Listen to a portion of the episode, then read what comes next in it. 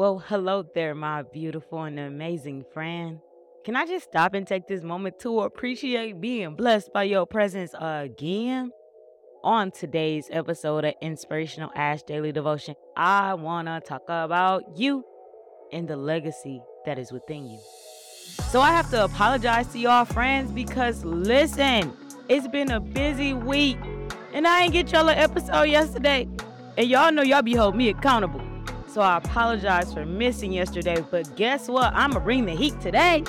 Mm. So as y'all know, we have entered into our new series. And what is it called? Oh, I didn't hear anything. No, just kidding. What is it called? Big Faith Energy. So within this series, we are going to continue to explore faith, right? We are exploring faith in the many different ways that it impacts our walk with God, our perspective, and what else? Our day to day actions. So, in the last episode, we talked about comfort zones. What I failed to mention is that I see comfort zones as a rubber band. You never know how much you can grow until you've been stretched beyond your comfort zone. So, with that in mind, do me a favor get out your comfort zone, friend. Our verse for this week is Genesis 12 1 and 3. And if you have time, read it on your own and see what you get from it.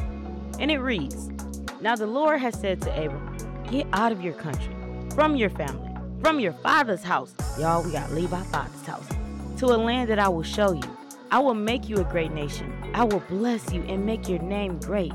You shall be a blessing. I will bless those who bless you and curse those who curse you, and all of the families on the earth shall be blessed. So when I was studying the text, the part that stood out to me the most in this moment was I will make you a great nation. I will bless you and make your name great, and you shall be a blessing. Peep this. Here we see a promise that's been made. God tells Abraham he will make him a great nation and make his name great. But what does that even mean? If God told you he's going to make you into a great nation, would you even know how to receive it? I asked myself the same question, and this is the conclusion that I came to. As I was looking more into this, I heard God ask me the question what if the new thing I plan to do wasn't solely about you? Anybody that's been listening to me talk lately, I've been asking the same question or something like it.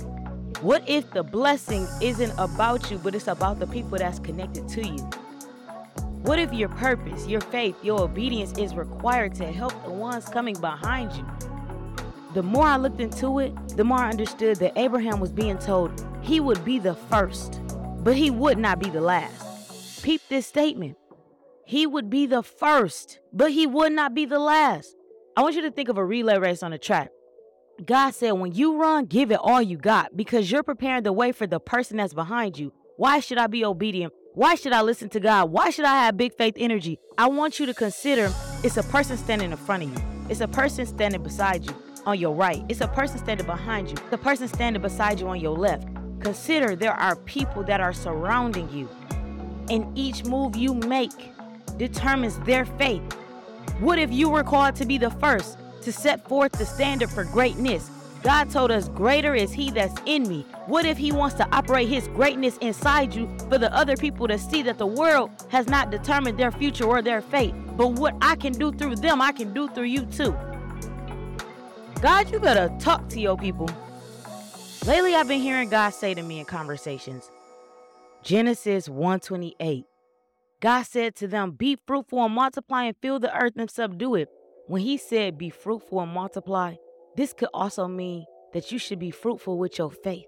Be fruitful with the word of God. Increase the understanding. Multiply the believers. Multiply the faith. Multiply what's been put inside you to give to somebody else. Sometimes a baby don't always come in physical form. Sometimes it's a spiritual baby that needs to be birthed. It's somebody that is getting ready to be impregnated with a vision of God. But if, if they don't have an example beside them to see what it looks like to carry it, to labor for it, if you don't have an example, how could you know? It's somebody out there that needs you because you are the problem solver. You the solution. And that's why we walking in big faith energy because our faith needs to be big because the people that's coming behind me, that's beside me, that's in front of me, they need something that's in me. Then he says, I will make your name great. What if God is telling you He's going to make your name great. to the point that even when you pass, even when you are no longer here, people will still remember the good works that you did and it will continue to glorify your Father in heaven. Since I was a kid, I always call myself the greatest. Anybody that knows me know that's my nickname. And I truly believe that God gave me the nickname and told me at a young age that through me, He will bring forth His greatness. Because of my obedience, He's going to bless those attached to me and those who come after me. So I will leave you on this. I want you to reflect on what is God calling you to do and how does it impact the people that are around you. So with that, that is the end of today's episode of Inspirational Ash Daily Devotion. You know I always enjoy our time and I cannot wait until our next conversation. Friend, you know what time it is. I hope that you have a beautiful day, a magnificent day, a prosperous day. And do me a favor make sure you keep shining. All right, friend. Talk to you soon. Love you.